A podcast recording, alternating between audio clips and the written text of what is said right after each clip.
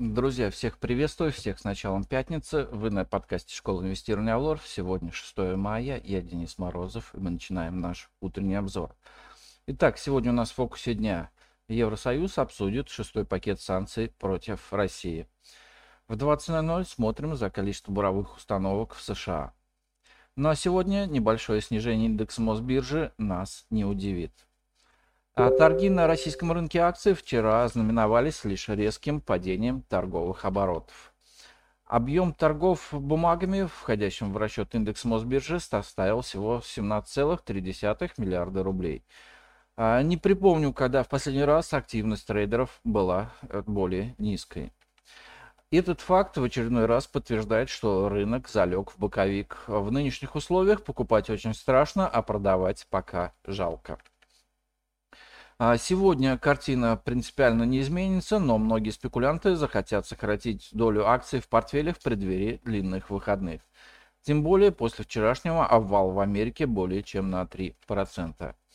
Сейчас четкой корреляции российского и американского рынка акций нет из-за отсутствия на наших торгах нерезидентов, но психологический факт мощных распродаж в Штатах будет нас, на нас давить. А среди бумаг по-прежнему наиболее интересная нефтянка. В свете нефти дороже 110 долларов, а также «Газпром», по которому пока не исчезла надежда получить порядка 20% дивидендной доходности.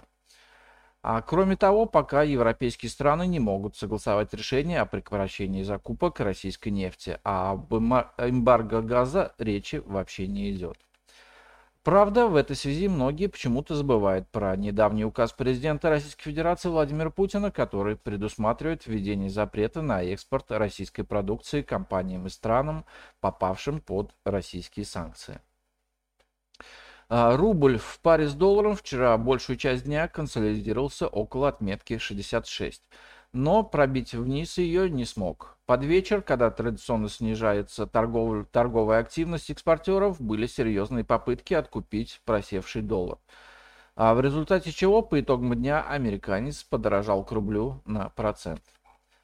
А по-прежнему среднесрочный рубль выглядит очень сильно, и мы ждем продолжения его роста, что должно повысить привлекательность импорта и заставить некоторые западные компании, компании переосмыслить свои позиции относительно работы в России. А что же касается сегодняшнего дня, то его итоги по валютному рынку будут зависеть от объема выводимой на торги валютной выручки. Не исключено, что экспортеры решат ее попридержать перед праздниками но тем сильнее может быть рост рубля с началом новой торговой недели. Ну а на сегодня это все. Спасибо, что слушали нас. Всем мира и добра и хороших предстоящих выходных. И до встречи на нашем подкасте на следующей неделе. Представленная в этом обзоре аналитика не является инвестиционной рекомендацией, не следует полагаться исключительно содержание обзора в ущерб проведению независимого анализа.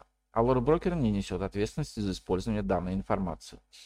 Брокерские услуги предоставляются у Allure Plus на основании лицензии 077 04 827 103 выданной ФСФР России.